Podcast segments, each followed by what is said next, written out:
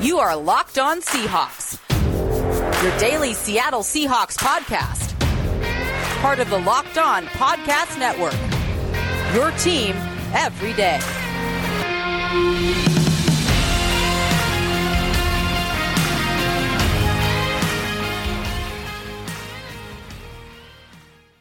Greetings, 12. This is Corbin Smith, your host for Locked On Seahawks. Joining me for our first Misery Monday podcast of the year, my co host, Rob Rang. The Seahawks dropping a 37 34 heartbreaker to the Arizona Cardinals on Sunday Night Football. Lots to unpack from a thriller in the desert, as well as the upcoming trade deadline on today's show. This football season will be different, and Pepsi is here to get you ready for game day, no matter how you watch this season. Everyone's excited to watch Russ cook this year. Pepsi is the refreshment you need to power through game day and become a member of the League of Football Watchers because Pepsi isn't made for those who play the game, it's made for those who watch it. Pepsi, made for football watching. Now for your lead story here on Locked On Seahawks. The Seahawks are officially no longer undefeated, and it was a costly one in Arizona. Seattle dropping to 5 and 1, still atop the NFC West, but allowing Arizona to get within half a game. Rams tonight are going to have an opportunity to tie the Seahawks atop atop the division with their Monday night game coming up here quickly. So not able to take advantage of the opportunity to create separation in the division, but really it was a costly win when you look at the injuries. I don't know what it is, Rob. Every time recently that these two teams get together, it seems like the Seahawks just cannot keep their running backs healthy. Chris Carson got injured last year, suffered a hip injury in that week 16 matchup, and he suffers a foot sprain in the game last night. He exits late in the first half, does not return to action. Carlos Hyde's got a tight hamstring. Travis Homer left with a knee contusion. And you want to talk about an injury that quietly ended up being a big deal not having Travis Homer on the field in overtime as the Seahawks were trying to go win this football game ended up being a really big deal. But now they've got three banged up running backs, and you've got the San Francisco 49ers coming to town, coming off back to back wins on Sunday. And in the COVID 19 era, trying to find reinforcements in the backfield is going to be very difficult. It really is. Uh, you know, we, have talked so much about what a what what a you know just kind of all of the depth that the Seattle has the running back position, and basically in just one game, Corbin, that all gets wiped out. And we, have talked so much about what a uh, what a huge role that, that Chris Carson plays for this team. He just it just feels like he is uh, you know one of the leaders in terms of just physicality and grit. We know what a great player that Russell Wilson is, but but Chris Carson, just the way that he finishes his runs with power and determination, it just feels like at times that he's able to kind of will the Seahawks to success when Russell Wilson isn't able to to do the very same thing. And so to eliminate that element from Seattle's offense is going to make the Seahawks one dimensional. We talked about it in our preview of the, Arizona Cardinals game. We thought that the Seahawks might be able to beat the Cardinals because that was going to be their game plan. The Seahawks are going to try to make the Cardinals one dimensional because of the bevy of injuries that Seattle had at the running back position. That was one of the big reasons why the Cardinals were able to pull off the home upset.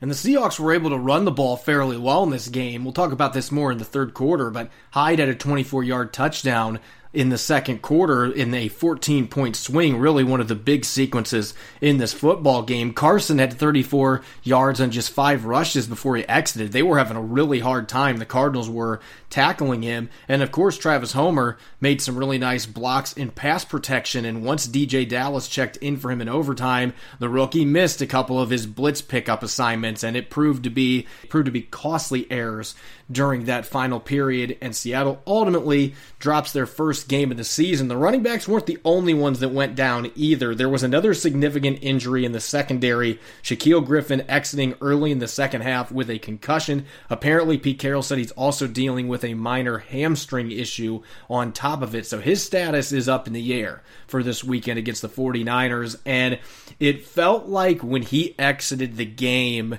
that momentum changed a little bit. The Seahawks were able to get that touchdown midway through the fourth quarter to extend the lead back to 10, but it really felt like Kyler Murray was taking advantage of Griffin not being out there. First play that he was out, targeted Trey Flowers, his replacement, immediately and just missed what would have been a long touchdown strike to DeAndre Hopkins. The Seahawks gave up some of those explosive plays again. So this is certainly a big deal when you consider how much Trey Flowers has struggled when he's been in the lineup this year. If you don't have Shaquille Griffin against the 49ers, that's a big blow to this defense.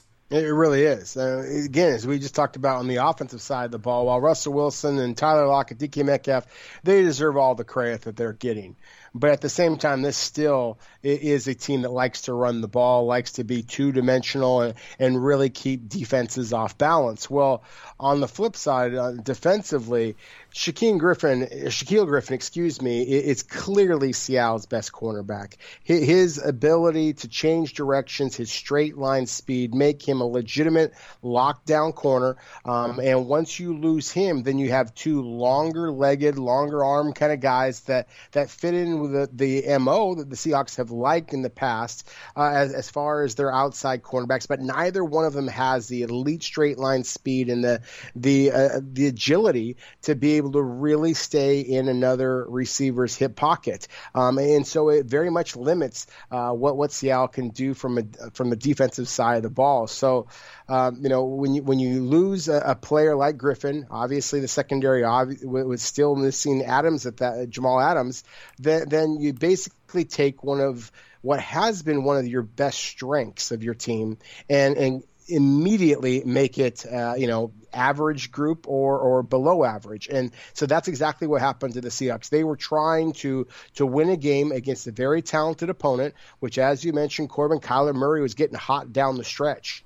Um, and, and, so you, are trying to beat this opponent with with two of the positions on your team that you basically have felt very good about. You felt very good about the depth at running back. You felt very good about the depth in the secondary, and both of them were wiped out in a single game with a very hungry 49ers team on tap as well. This could go from being basically a hole in the boat to going down really quickly um, because the, the Seahawks have some injury concerns and they don't have a lot of depth at those positions questions. Yeah, it's going to be key for them to see if they can get at least one of these players back for Sunday. And if not, and 49ers aren't going to have any sympathy for them with all the injuries that they have been dealing with. But nonetheless, Seattle's certainly coming out of the bye. Not the ideal situation, having a number of key players go down. Coming up next in the second quarter, the trade deadline isn't until November 3rd. But in this particular season, teams are going to be proactive making deals early. If there are going to be trades, I would anticipate they're going to be early. So we are going to be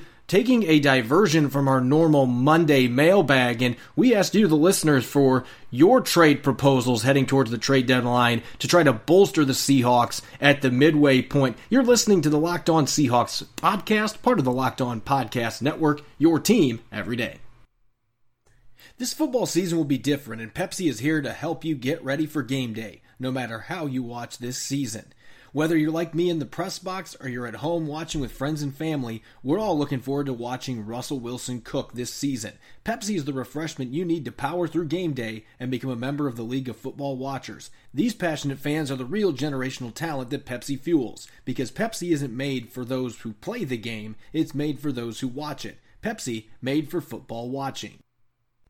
Welcome back to the Locked On Seahawks podcast. I'm your host, Corbin Smith. Joining me as always, Rob Rang here for our Monday show. Typically, we do a mailbag on our second segment on our Monday show, but it's a much different year in 2020. And even though the trade deadline isn't until November 3rd, most activity, there's a lot of speculation, is going to happen earlier because of COVID 19 protocols. And this kind of goes with what we were talking about last quarter, Rob. There is now a six day window. It used to be four days. And then when the Titans outbreak happened, the NFL made some changes. It's now a six day testing window to get players ready to even visit a facility. And this creates some really tough conditions for adding players from outside organizations and particularly for free agents. This is a two or three week process. Pete Carroll was asked about that today, and he said that's exactly what it is. So we decided to let you, the listener, come up with a number of trade proposals for the Seahawks. And I'm sure as you and I would not be surprised, Rob, most of these involve pass rushers. And so you and I are going to be looking through these proposals, discussing whether or not they are realistic, and that's going to make this a lot of fun. Our first one coming from Mike Sent He says it's going to be difficult to make a trade with limited draft capital, but I would be willing to give up a young player like Cody Barton if we could get Ryan Kerrigan or Carlos Dunlap. I think that that's something that the Seahawks may consider if they absolutely want to make a move. They might have to throw a young player in because they don't have many draft picks available.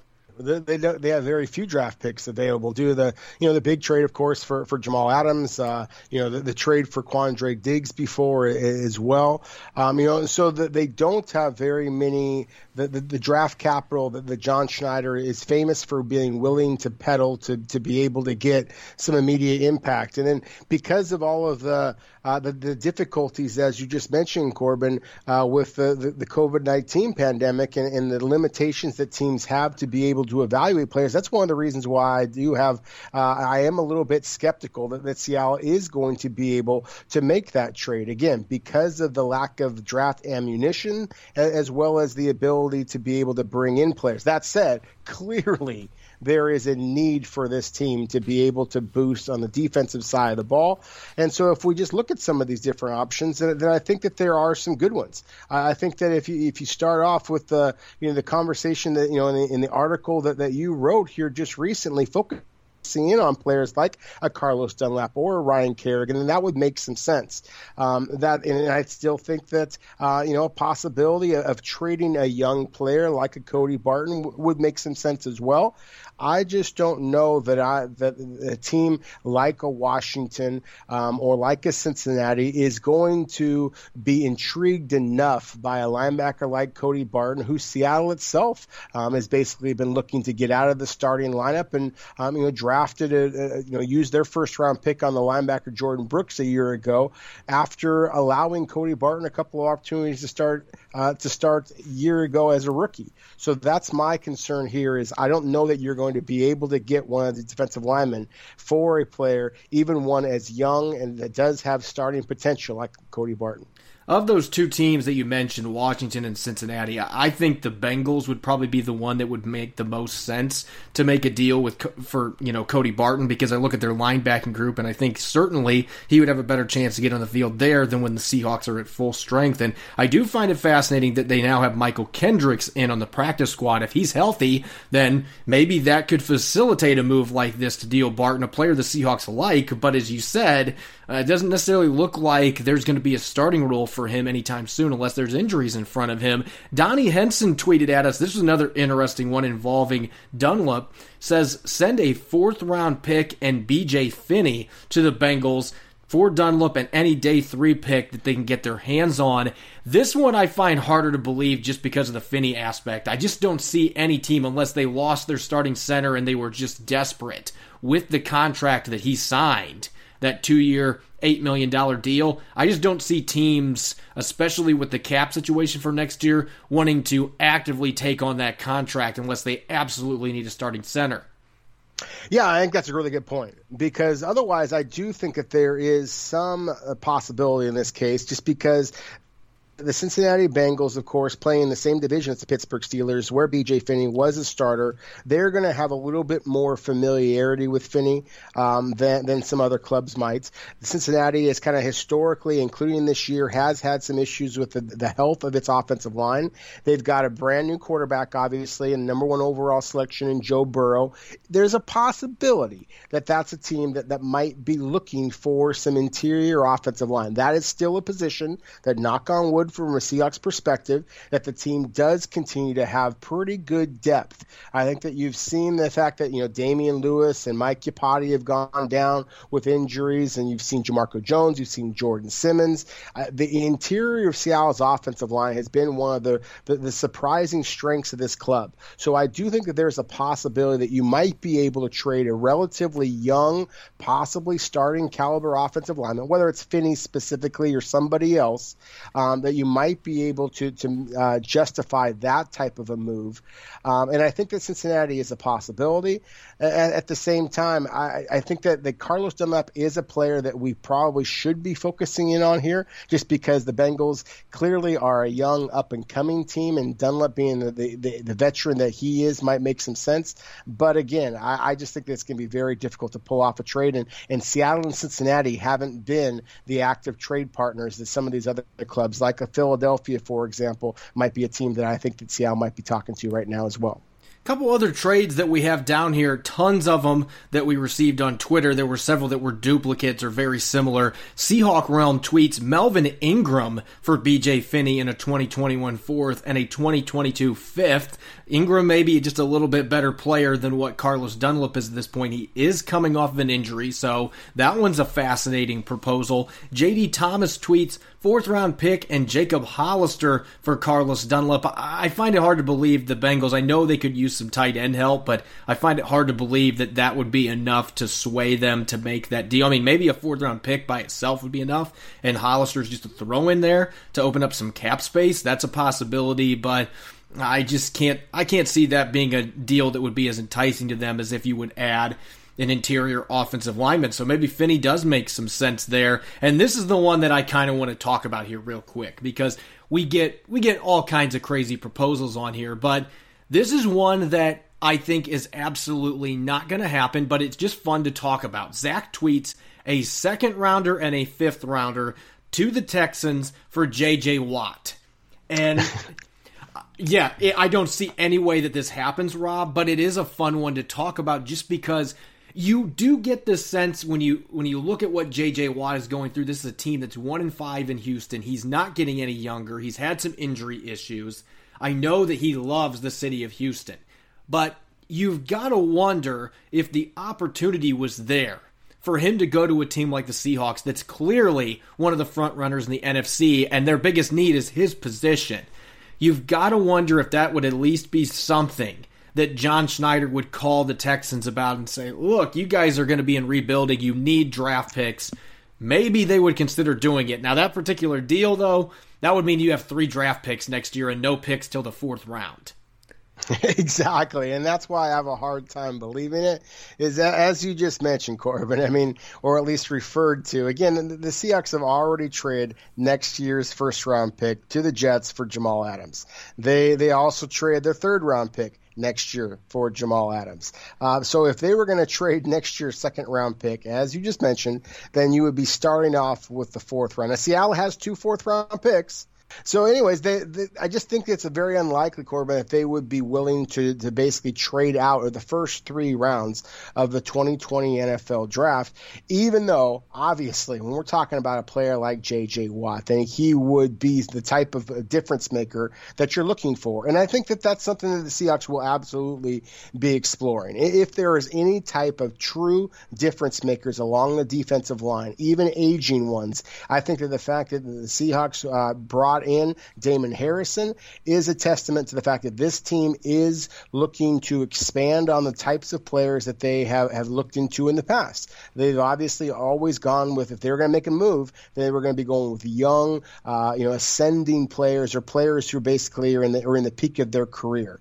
Um, but at the same time, this year, you know, kind of just given the, the all in type of mentality that Seattle has shown to this point, making the big trade for Jamal Adams, I think those would be the types of players that they might go for. But again, just because the fact that they lack such a draft capital, I would be very surprised if Seattle is able to pull off any type of big move for a difference making defensive lineman.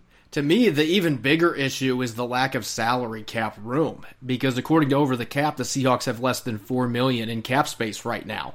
So, how are you going to absorb a contract like JJ Watts, which yes, you're only going to have to pay a cap hit that's half of this season, but his cap hit was 15 and a half million for 2020 and so that's still beyond your financial means. Now you could restructure some contract you could include a player in there like a jacob hollister to try to get rid of some of your cap hit from his contract. But still you would have to get very creative to be able to fit somebody in like that. Even a player like ryan kerrigan you're going to have to get creative a little bit to be able to squeeze him in financially. Now if the seahawks get a deal that they just can't refuse and they can upgrade that pass rush the salary cap can always be maneuvered around. There are things that can be done. It's just you're going to have to make all of those decisions in such quick order. And when you add in all of the protocols and COVID 19 and stuff, it might deter teams from making very many deals. There's been a lot of rumors floating out there, but I'm really curious to see how teams handle this with the trade deadline coming up on November 3rd. I would not be surprised if the NFL actually extends a few days just because the protocols and allows teams to try to facilitate deals a few days after that. We will see what happens. Real quick to close out the period. I know that you don't believe there's going to be a trade for the Seahawks here, and based on what we know with the draft capital and finances and stuff, that's probably what'll be the case. But just for fun, real quick, what to you would be the ideal trade right now if the Seahawks were going to upgrade their roster and, and make it a realistic one? Who is a player that you would bring in, and what would you try to trade to acquire that player?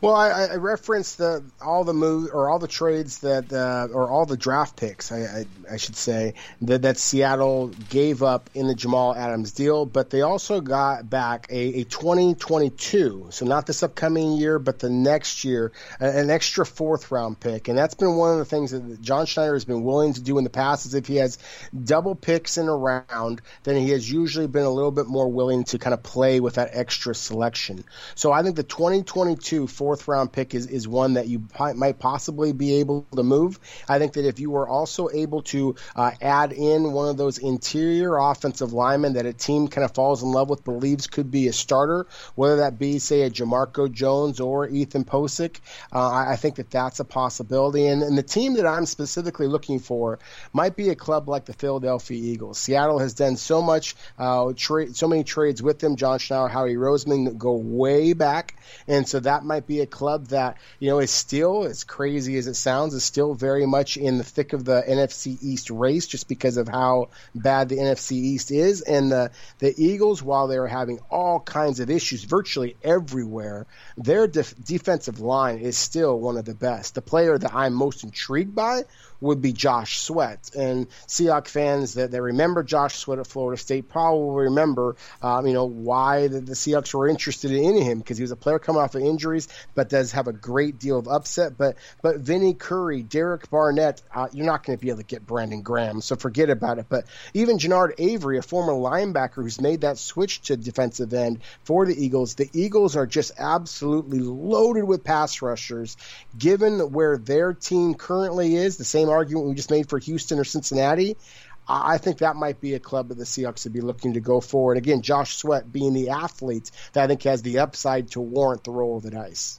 I think you got to go get Ryan Kerrigan. I think at, at, this point, when you see what he's done with limited action, and I, I, know Washington, as funny as it is, you just mentioned Philadelphia being in the race. Washington is still in the race in the NFC least right now. Everybody is in the in the hunt there. Even the Giants, with one win, are still in the hunt because it's the worst division I've ever seen. So maybe that would deter Washington from making any move here.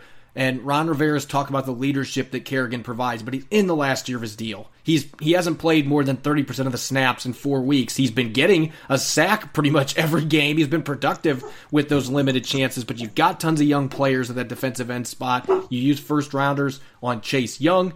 You used a first rounder on Montez Sweat a couple years ago.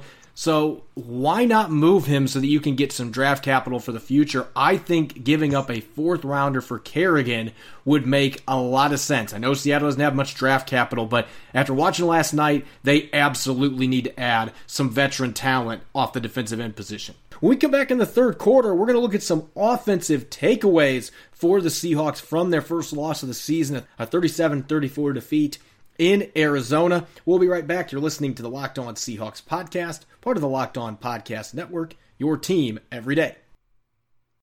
As an avid weightlifter and distance runner, I'm always looking for an edge when it comes to nutrition, seeking delicious, healthy protein bars without the crazy additives. Since being diagnosed with celiac disease, my options have been pretty limited. Until now. Enter in the Built Bar, a low calorie, low sugar, high protein, gluten free protein bar that tastes like a candy bar. Built Bar now comes in 18 mouth-watering flavors, including six new delicious flavors such as caramel brownie and cookies and cream. My all time favorite is peanut butter brownie, which is 20 grams of protein, just 3 grams of sugar, and 3 grams of net carbs. Since I had my first Built Bar, I never go without one when I hit the weight room or go for a jog. All Built Bars are 100% chocolate, nut, and gluten free, soft and easy to chew, and don't have the nasty aftertaste of competing protein bars. Sound too good to be true? Go to builtbar.com and build your own custom box with your choice of flavors using the code LOCKED ON for $10 off. You will also receive a free cooler with your first purchase while supplies last. So what are you waiting for? Change your workout game by going to builtbar.com and entering code LOCKED ON for $10 off. Welcome back to the Locked On Seahawks podcast. I'm your host, Corbin Smith. Joining me as always, my sidekick, Rob Rang. The Seahawks no longer in the ranks of the undefeated. It looked like late in regulation last night, Rob, that the Seahawks were going to find a way to get out of the desert with a victory, but they could not maintain a 10 point lead with three minutes to go. The Cardinals get 10 quick points before regulation ends. Go to overtime. Seattle had opportunities in overtime as well, but could not capitalize, particularly on the offensive side of the football. Cardinals get another opportunity after a missed field goal early in overtime. Zane Gonzalez nails it, and the Seahawks are sent packing with a loss.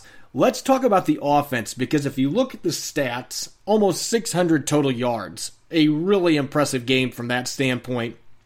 And Russell Wilson finished with 388 passing yards and three touchdowns. He tied Peyton Manning for the most touchdowns through six games in NFL history. But this was one of Russell Wilson's worst games as a pro. Nothing is going to approach the Packers game in 2016 when he threw five interceptions. But he ended up throwing three picks last night, and it wasn't just that he threw interceptions, Rob. It's that, as Pete Carroll said after the game, none of those throws needed to be made. We just don't see Russell Wilson make ill advised throws like that, and he did it not once, not twice, but three times in the same game. Yeah, exactly, and, that was the way that they lost the game. Is they were unable to, uh, you know, to get the points when they needed to. They were unable to, to keep the ball when they needed to. Um, you know, so so a, a troubling performance from from Russell Wilson, as you talked about. Statistically, fantasy football wise, he was terrific. 388 passing yards, three touchdowns, as you mentioned, was absolutely spectacular, leading the Seahawks in rushing yards, 84 rushing yards on just six attempts. Uh, you know, just fantastic performance. But but the three interceptions, and and they were some ugly interceptions. I mean, just some some opportunities that, that for points that were right there that that basically Seattle gave away. I mean, I specifically the interception, uh, you know, to Patrick Peterson in the corner of the end zone that looked like just a throwaway. And so why not throw the ball completely away when, when you had an opportunity there to get a field goal? Um, you know, and so it was uh, kind of a mystifying performance from Russell Wilson. We talked about how uh, you know the, the, you know that this has been a, house of horrors for the Seahawks. Um, you know, over the over the years due to injuries, um, but it, it, felt like there was uh, you know house of horrors for, for the Seahawks in, in this case and in other ways as well. Just some troubling decisions uh, from Russell Wilson who has been so brilliant so far this year really big numbers passing yardage wise, touchdown wise. So it's not like he played horrible football, but those three throws, the last one in particular in overtime, I, he just completely did not notice Isaiah Simmons at all.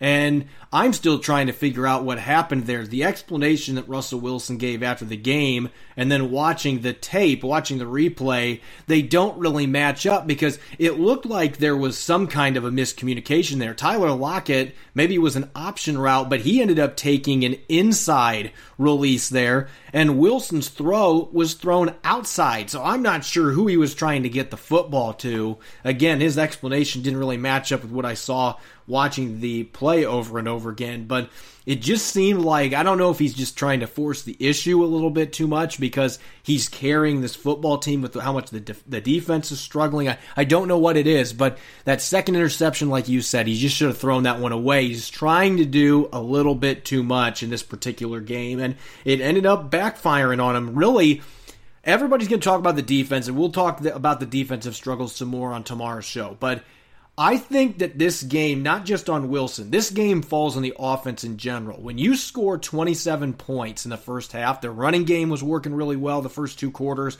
Russell Wilson was throwing the ball well, other than his first pick, which we will get to that here in a moment. But they put up 27 points, and then you have six possessions after halftime, and you get seven total points out of it. And it felt like they were moving the football well enough they should have had way more points than that. To me, this is a loss. If they would have lost some of the earlier games this year, I would have been like, this was on the defense. This one, to me, it feels like it's on the offense because they picked the worst time to have a drought in the second half.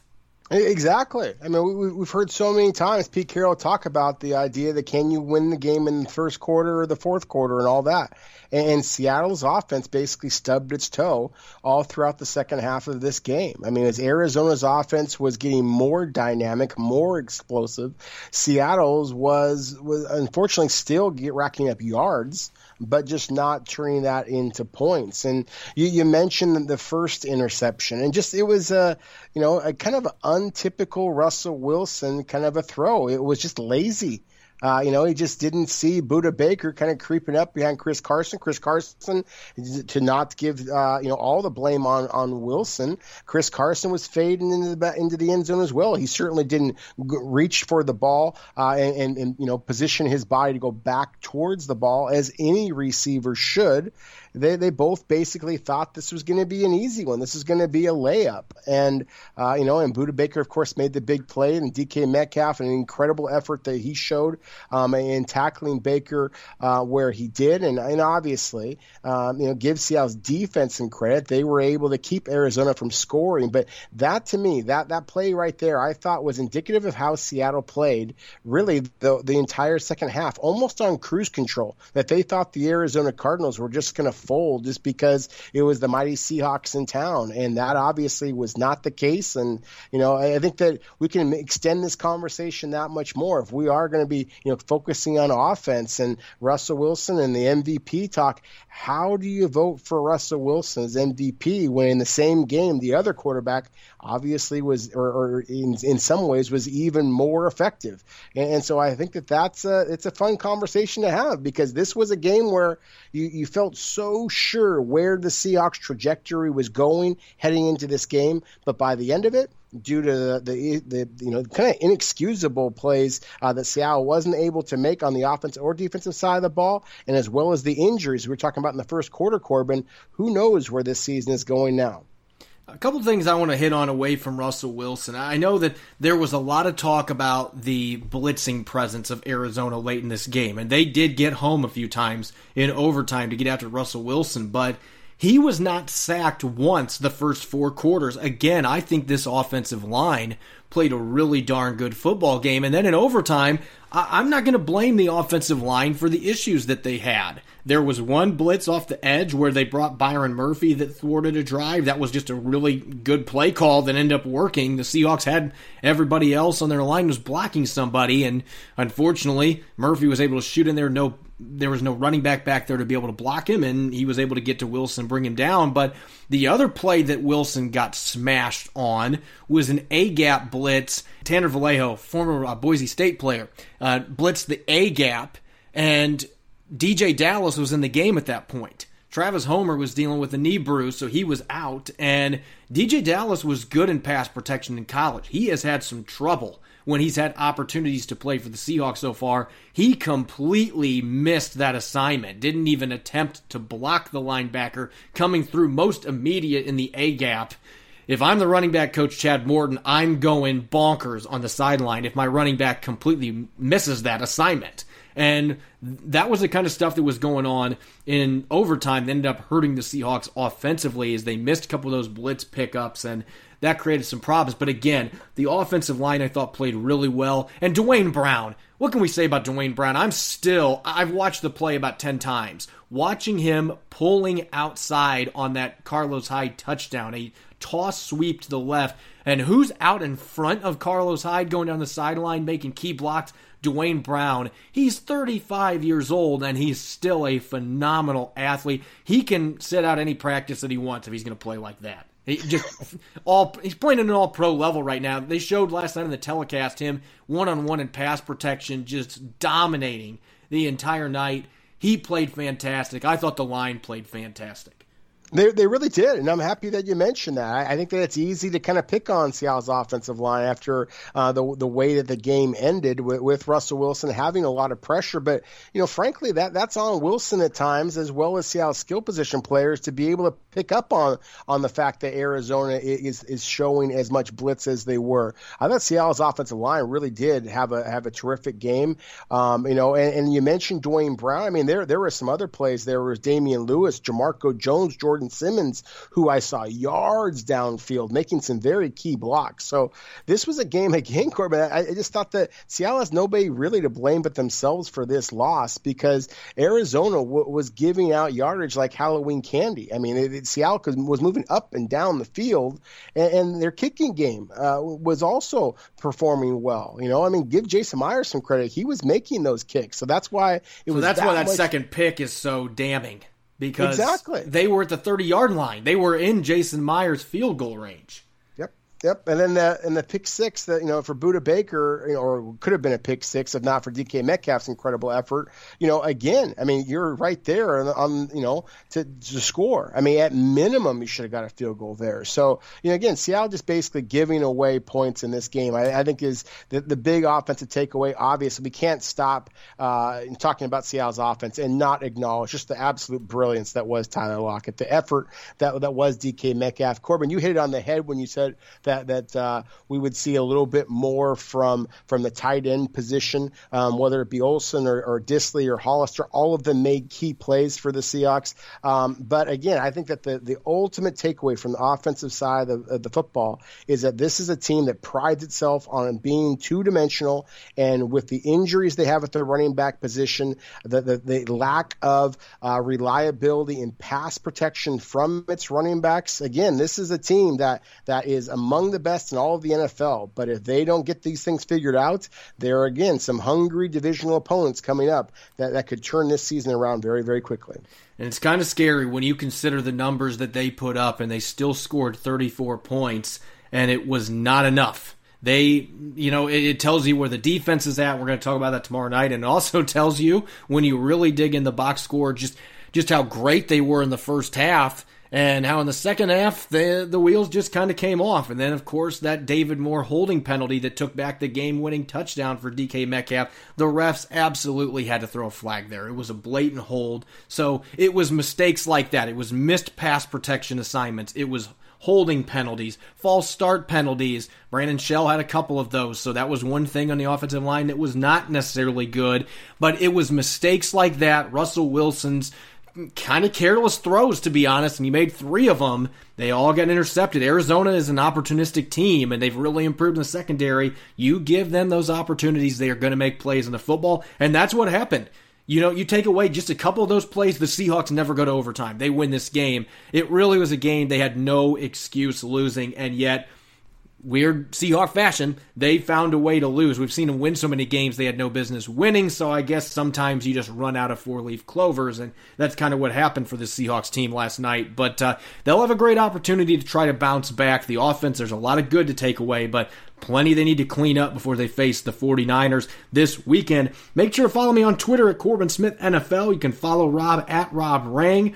Make sure to subscribe to our show on Apple Podcasts, Stitcher, Spotify, whatever your preferred podcast platform is, by going to our website, lockedonseahawks.com. Coming up on our Tuesday show, it's Throwback Tuesday. We're going to look back at the last couple matchups between the Seahawks and 49ers, and then we're going to share some defensive takeaways from last night's game in Glendale. Enjoy the rest of your Monday. Go Hawks.